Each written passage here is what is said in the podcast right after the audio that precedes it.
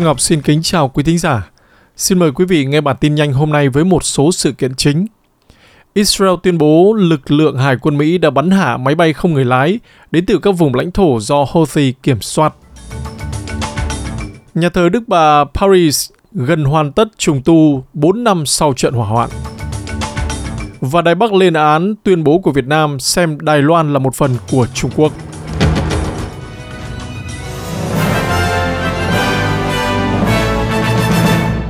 Sau đây là bản tin chi tiết. Israel nói rằng Hải quân Hoa Kỳ đã bắn hạ 14 máy bay không người lái được phóng tới nước này từ Yemen.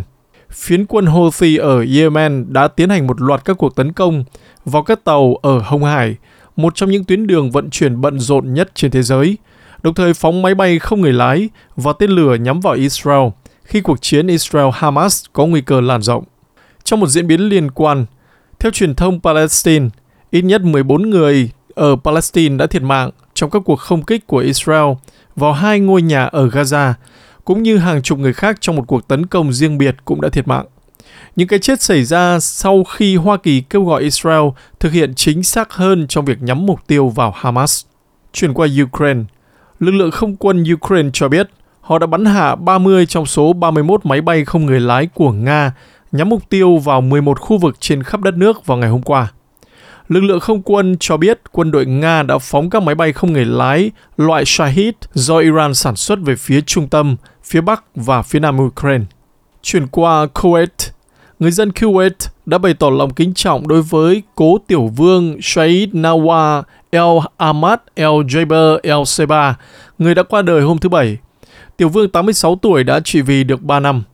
Phó vương Kuwait là người Anh cùng cha khác mẹ của ông, Sheikh Mesha Al Abman Al Jaber, hiện 83 tuổi, được cho là thái tử lớn tuổi nhất trên thế giới, đã trở thành người cai trị mới của Kuwait.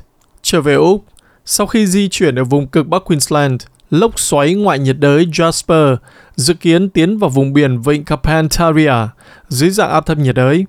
Hệ thống này đã trút lượng mưa lên tới 1 mét xuống nhiều khu vực của tiểu bang trong thời gian 4 ngày và để lại các cảnh báo, bao gồm cả việc cảnh báo lũ lụt lớn cho sông Herbert.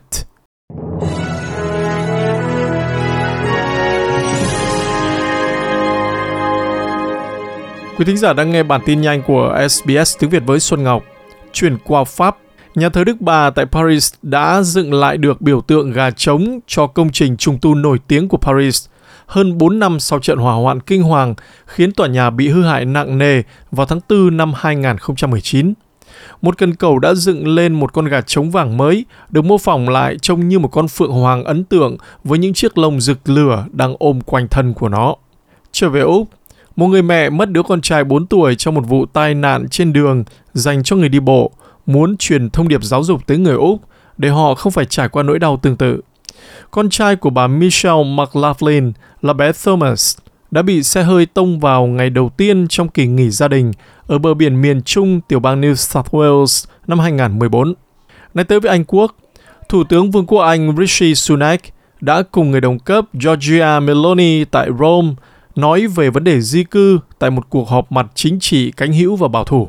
Sự kiện này được tổ chức bởi đảng Anh em nước Ý của Giorgia Meloni. Lý do là vì ông Sunak và bà Meloni đều coi việc chống di cư bất hợp pháp là mục tiêu hàng đầu của chính phủ của họ.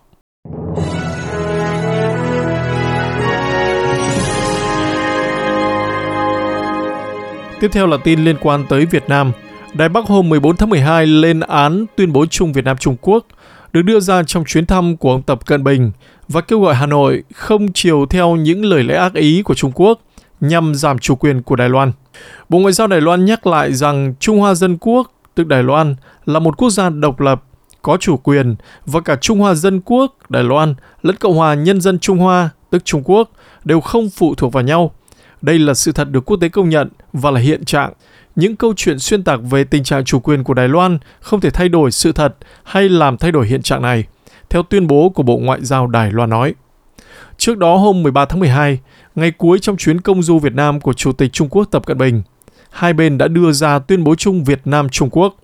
Trong đó có nội dung nói rằng, phía Việt Nam tái khẳng định kiên định thực hiện chính sách một Trung Quốc, công nhận Đài Loan là một phần không thể tách rời của lãnh thổ Trung Quốc, kiên quyết phản đối hành động chia rẽ Đài Loan độc lập dưới mọi hình thức, ủng hộ nguyên tắc không can thiệp vào công việc nội bộ của các nước, không phát triển bất cứ quan hệ cấp nhà nước nào với Đài Loan.